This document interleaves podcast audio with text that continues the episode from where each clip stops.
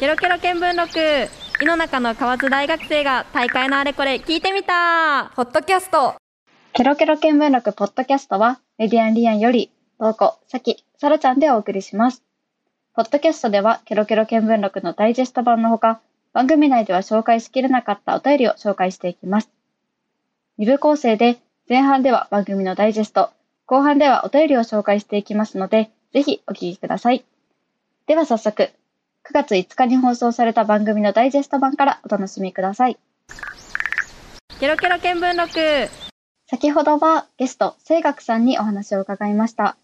ここからはmedien-lienのメンバーでもある、さらちゃんことレイクさらさんにも新たに加わってもらい、食について議論を深めたいと思います。それではさらちゃん、自己紹介お願いします。はい、こんばんは。九州大学共創学部いちねんのレイクサラです。私は地球環境の現状に問題意識を持ってます。今日はよろしくお願いいたします。よろしくお願いします。よろしくお願いします。お願いします。私は今日私が今日このトークに加わるのは、食に関するこだわりがあるからだと思ってて、私はビーガンやベジタリアンを目指しています。だからの実はにねんかんぐらい肉を食べてないんですよ。あ、もう私お肉大好きだから絶対無理。え、な、なんでにねんかん、どういう思いがあってにねんかんお肉を食べてないの？あのきっかけは地球環境への問題意識なんですけど、実際に肉を食べやめたことで気づいたことがいくつかあって、まず食事っていちにちさんかいの選択の場だなっていうことに気づきました。その食べるっていうのは無意識の選択で成り立つんですけど、実は毎日さんかいも重要な選択をしている機会であり、重要な選択をする場面だなっていうふうに思ってます。あとは食べるものが自分の体を作ってるんだなっていうことを体感しました。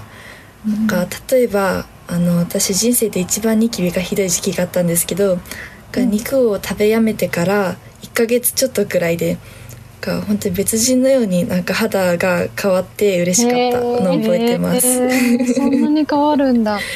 やでもなんか今の話を聞いてて、私もちょっと番組の冒頭でお話をしたんですけど、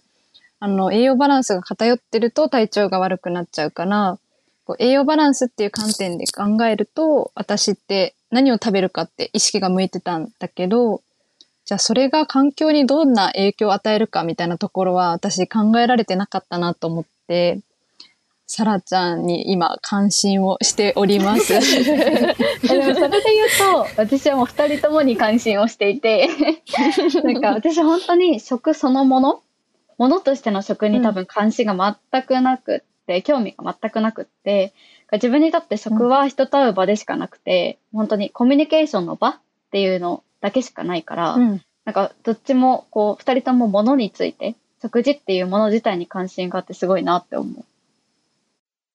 う。さらちゃんはどうだろう、コミュニケーションっていうところで何かエピソードがあったりする？私は同じ釜の飯を食べるっていう価値観がすごく好きで、人と話すだけじゃなくて一緒に同じご飯を食べるっていう行為であったり、その時間っていうのがコミュニケーションなのかなって思うんですよ。そうあでもあの私の場合はそれこそお肉を食べないので、同じメニューではないので、うん、あの真の共食、真の同じ釜の飯ではないんですけど、うん、それでもそのだからこそ同じ場で食べる、一緒に食べる時間っていうことのありがたさを感じるようになりました。うんうん、確かにあのレストランであの時一緒に食べたよねみたいなのって、こう後々も思い出としてこう共有できるものかなって思うんだけど、他にもなんかこの子と仲良くなりたいなとか思った時に、とりあえずご飯行こうみたいないうことってない？うんうん、ある。なんかちっちゃい頃はね、公園集合みたいな感じだったと思うんだけど、うん、いつの間にかレストラン集合になってるね。結構そうやって私も誘うな。ランチの方が誘う。なんか夜ってちょっとハードル高くない？お酒も入るしね、あのお開きの時間も分かんないから、うん、そう確かに。だから私はランチ誘うことが多いし、なんかデートはいっかいめランチ誘った方がいいと思う。それは確かに警戒しないからね。でも確かに何だろう、ご飯食べるとやっぱりリラックスすると思って、だからこう普段話せないこともご飯を目の前にするとやっぱ話せたりするから、やっぱ食事を介するとコミュニケーション取りやすいっていう側面はありそうだなって思った。そうだね。家族でも結構一緒に夜ご飯を食べるってルールにしてる家庭とかもあるもんね。うんうんうんうん。私の家もそう、テレビをつけながらご飯食べるっていうのが エヌジー だったので、ちっちゃい時はね、なんかなんでこんな面白い番組あってるのに先にご飯食べないといけないんだろうと思って、うん、結構反発してたけど、やっぱその一緒にコミュニケーションを取ってご飯を食べるってことをこう両親は重要視してたのかなって今となっては思うかな。清学さんとのお話の中にスマホを触りながらご飯を食べる人の話があったと思うんだけど、私は結構一人だと YouTube 見ながら食べたり、うんうん、電話しながらってよくあるからなんか結構しちゃってる人も多いのかなって思うんだけど、ふたりはどう？めちゃめちゃ共感します。なんかご飯食べてる時って目も鼻も口も手も忙しいんですけどなんか耳だけ開いてるからあのご飯食べながらラジオをよく聞くんですよ。あでも、うんうんうん、なんか食べてる時にそのそれこそ大豆ミートなのに大豆の味がしないとか、 なんかこの味付けの深みがとか、 なんか集中しだすとなんか気づいたらラジオを消すことがよくあります。へー、うんうん、食そのものもだし食べ方もこれからどんどんそうやって変わっていくのかなって思うので、ふたりのこれから食がどう変わっていくかについての考えも聞いてみたい。うーん、その食のあり方の変化としてはお金の使い方に注目できるのかなと思ってて、うん、私は食を選ぶときに投資っていう考え方をするんですよ。その私にとっての投資っていうのは食を選ぶときに美味しさだけじゃなくて環境とか生産者への影響などが手元に届くまでの背景っていうのを考えてるようにしますしてます。なるほど、その考えは私になかったんだけど、例えばどういうところに投資をしてるの？タラちゃん。あのフェアトレードの商品っていうのは分かりやすい例かなって思ってて、でフェアトレードみたいに名前がついているもの以外にも卵を使ってないマヨネーズとかを私は買うようにしてて、それはその卵にアレルギーを持っている人であったり事情があって卵を食べれないっていうなんか人の存在を知ってるから自分の消費行動を通して多様な食の選択ができるきっかけを作れたらいいなっていうふうに思ってるからです。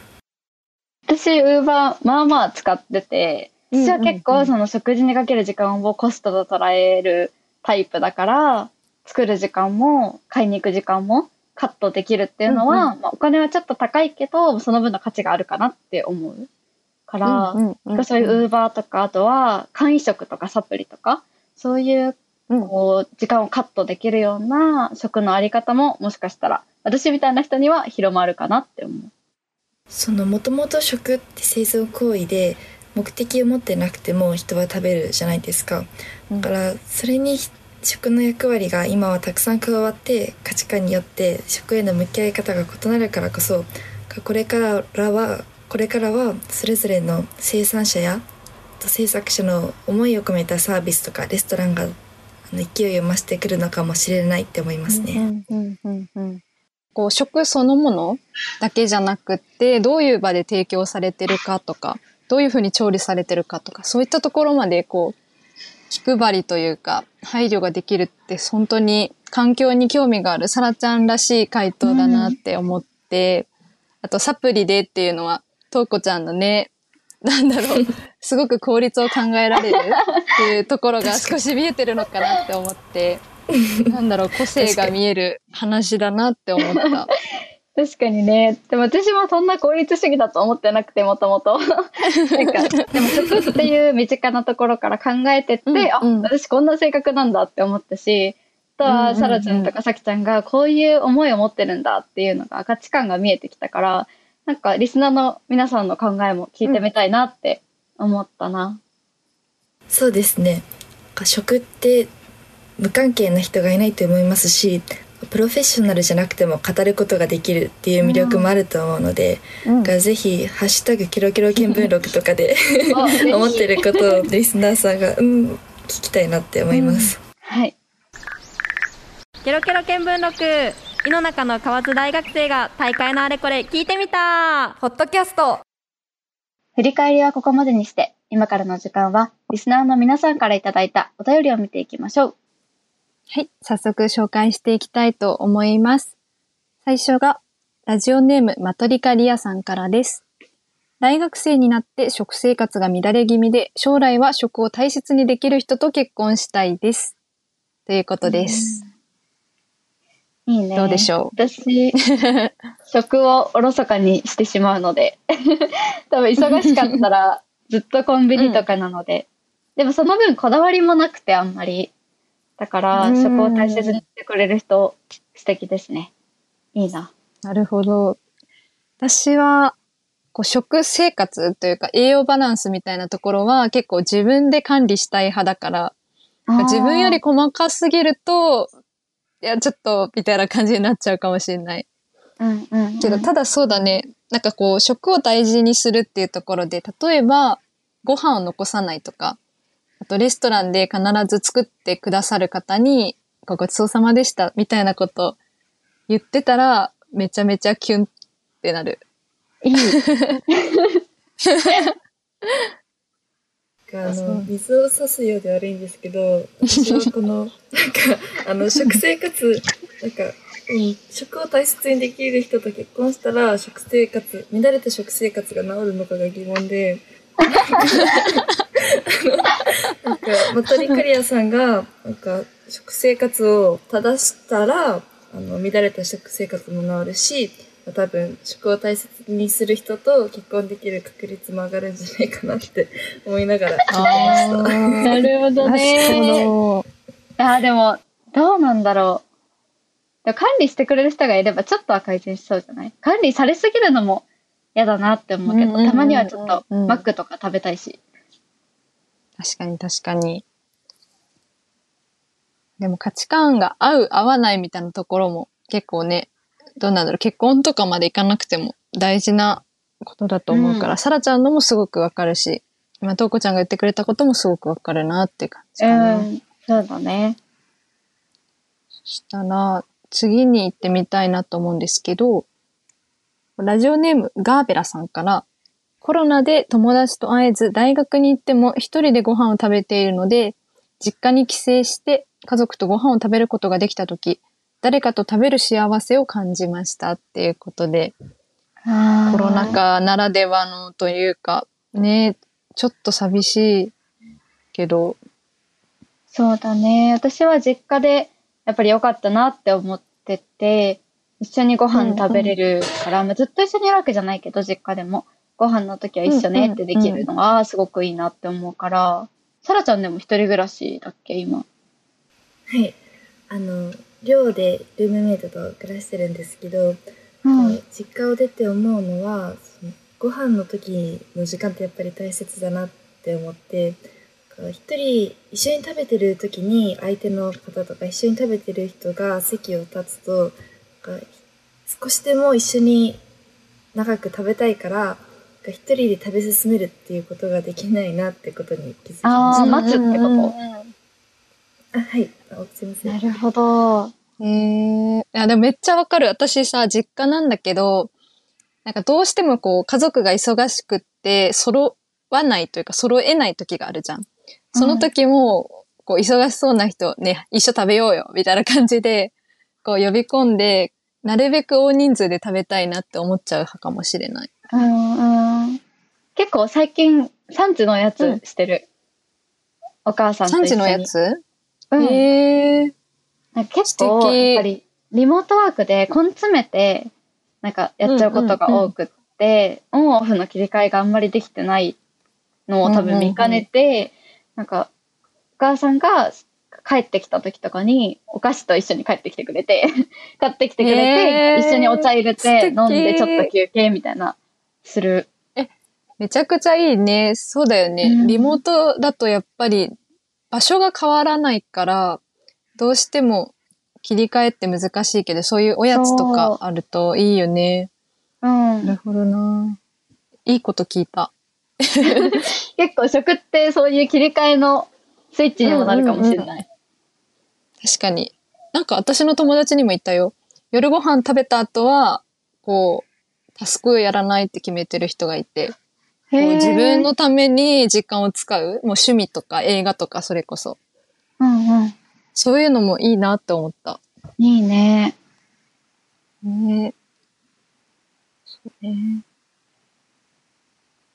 でも確かにガーベラさんもその、普段が一人っていうのが当たり前の中で、こう実家に帰省して誰かと食べるって本当にこう幸せなことだろうなっていうふうに思うし、私はちょっと今実家だから共感はできないけど、多分おそらく来年から社会人になって一人暮らしするから、その時に多分ガーベラさんのことすっごいわかるんだろうなって思う。そしたら、ちょっとその次に行ってみたいと思うんですけど、次がパーソナリティの方にメッセージっていうところで、ラジオネームめっちゃシェイシェイさんから、読書の秋ということでパーソナリティの皆さんのおすすめの本はありますかっていうふうに届いています。ちょっと私そもそもシェイシェイがめちゃめちゃ気になってて、こう中国語のありがとうのシェイシェイなのか、かな？ なんか造語なのかな。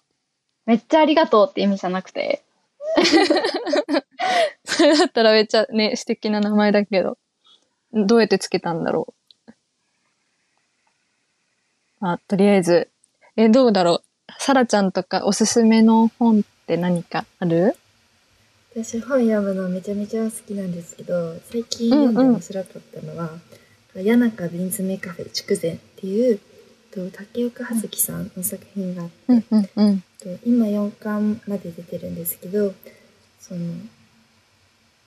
ストーリーも面白いですけど、野菜とか保存食としての瓶詰みたいなところも実用的な面もあるので、大学生のうちに読んでおくといい、読んでおいてよかったなって思います。えー、物語なの？それは、はい、小説です。ほっこりします。小説なんだ。あまり悪い人が出てこないのがいいとこです。いいね。平和だね。平和。いいよね。ほっこりする小説。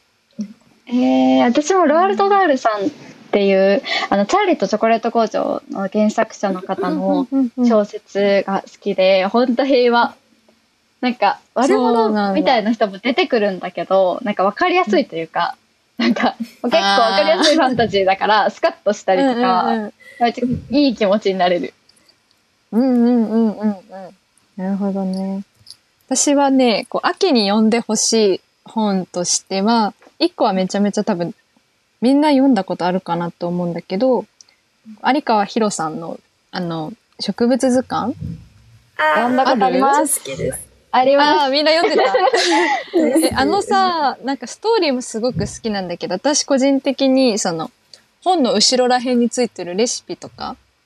あと途中に出てくるご飯の描写がめちゃめちゃこう食欲をかき立てられるような描写で、秋になるとすごく読みたくなるんだけど、結構そのご飯の描写が美味しそうな本が好きで。へー。なんかもう一個あるんだよね、おすすめが。これは多分中学校の時に読んでたんだけど、題名がちょっと今ど忘れしちゃって。ルリコさんっていう人が出てくる。ルリコさん。ルリコさんがわかる人がいたら。あの、あれだ。妖怪アパートの優雅な日常みたいな。わかる？今めっちゃ言うと思いました。やっぱすごい。あ、え、あれめちゃめちゃ、そう、読んだ人はわかると思うんですけど、本当に美味しそうなの、描写が。私の語彙力じゃ伝わらんかもしれないんだけど。えー、え、二人とも読んだことあるの？なんかね、シリーズものだよね。えー多分いっかんからじゅうよんぐらいまであった気がするんだけど、はい、中学校に置いてあって、それでずっと読んでた。えー、読もう。いいな。え、おすすめ。サラちゃんがね、うんうんうん。でなんか妖怪アパートの優雅な日常を読んでると毎日の食に、うん、注, 注目というか意識するようになりました。なんか味噌汁とか白米一つとっても主人公になりきった気持ちで、うんうんうん、あの私の好きな名言でなんか日本人でよかったって言いながら白米を食べるシーンがあるんですけど、うん、白米をなんか食べるたびにそのなんか味とか香りとか考えるようになりましたね。うん、えー、めっちゃお腹空いてきた今そうそんな感じで、もし何か気になる本があればぜひめっちゃシーシーさん読んでみてください。そしたら最後のお便りになるかなと思います。ラジオネーム大学芋さんからです。またちょっと美味しそうなラジオネーム届いてしまってるんですけどえっと大学の国際寮でリーダーをしているときにコロナウイルスの影響で他のリーダーが誰も寮に入れず一人でリーダーをしていて、多分一人でリーダーをしないといけない状況でご飯を食べる時間がなかった時に中国の留学生がうまかっちゃん食べようと言って作ってくれましたっていう風に届いております。なんか留学生がうまかっちゃんを選んでくれてるあたりがすごく愛を感じるなって思うんだけど、福岡の人もそうじゃない人もうまかっちゃん食べてほしい、うん、本当に大好きすぎて家に常備してて忙しい中でもささっと作って食べれるし、うんうん、本当に好き。確かに確かに、うんうんうん、なんか留学生がうまかっちゃんを選んでくれたことが私も嬉しくて、うん、結構うまかっちゃんって世界で人気になってきてるイメージがあって、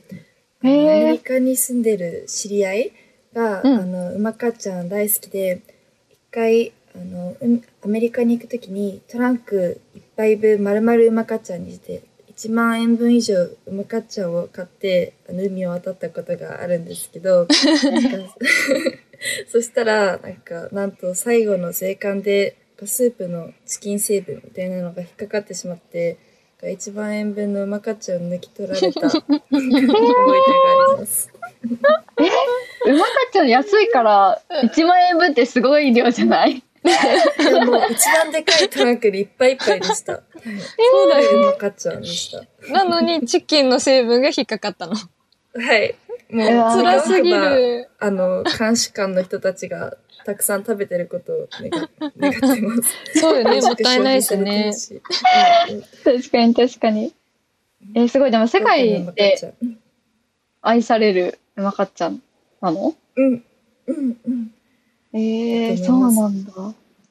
なんか学部の後輩でなんか課題で何でもいいから調査をしなさいレポートにまとめなさいっていう課題の時にうまかっちゃんを一番美味しく食べられる方法みたいなまとめてる後輩がいたらしい、えー、結局何が一番美味しかったんだろう、えー、なんか茹で時間とかしっかり検証したらしいよ。あそうなんだ。なんか後ろに書いてありそうだけどね、なんか目安時間みたいなね、それがベストじゃないか、ね、それも細かく決めてるんだろうね。そうなんだ。あでも私もちょっと固めに茹でてる、えー、普段うんうんうんうんよじかんよりだから人それぞれ多分美味しい食べ方があるんだと思う。えー、もしその後輩ちゃんかくんかわかんないけど聞いてくださってたら教えてほしいなって思いますそうですね、もうなんか皆さん本当今日教えてほしいなってたくさん言った気がするけどなんか確かに秋は食欲の秋、芸術の秋、読書の秋っていろいろあるのでおすすめの本とか、うん、ご飯とか何でも教えてください、うん、ぜひぜひはいということで今月もたくさんのお便りをいただきありがとうございました。来月のテーマに絡んだお話やその他今みたいな感じでゆるいお話も募集していきたいと思いますのでどしどしお送りください。ここまでお送りしたケロケロ見聞録ポッドキャストお楽しみいただけたでしょうか。番組の感想は番組公式 エスエヌエス で募集している振り返りフォームもしくはハッシュタグケロケロ見聞録でぜひつぶやいてくださいね。番組では Facebook、Instagram、Twitter、ノートなどの公式アカウントで学生スタッフの紹介やゲスト情報、放送に入りきれなかったお話などを配信しています。皆さんの好きな エスエヌエス をフォローして最新情報をチェックしてください。じゅうがつの番組テーマも後ほど エスエヌエス で発表しますので、番組と連動してお楽しみください。ポッドキャストで興味を持ってもらった方は、ぜひケロケロ見聞録の本編もお楽しみください。ケロケロ見聞録は毎月だいいち日曜日の夜じゅうじからじゅういちじまで放送しております。次回の放送はじゅうがつみっかです。ここまでのお相手はmedien-lienより、トウコとサキ、そしてサラちゃんでした。Love エフエム Podcast。Love エフエム のホームページではポッドキャストを配信中。スマートフォンやオーディオプレイヤーを使えばいつでもどこでも Love エフエム が楽しめます。ラブエフエムドットシーオードットジェーピー にアクセスしてくださいね。Love エフエム Podcast。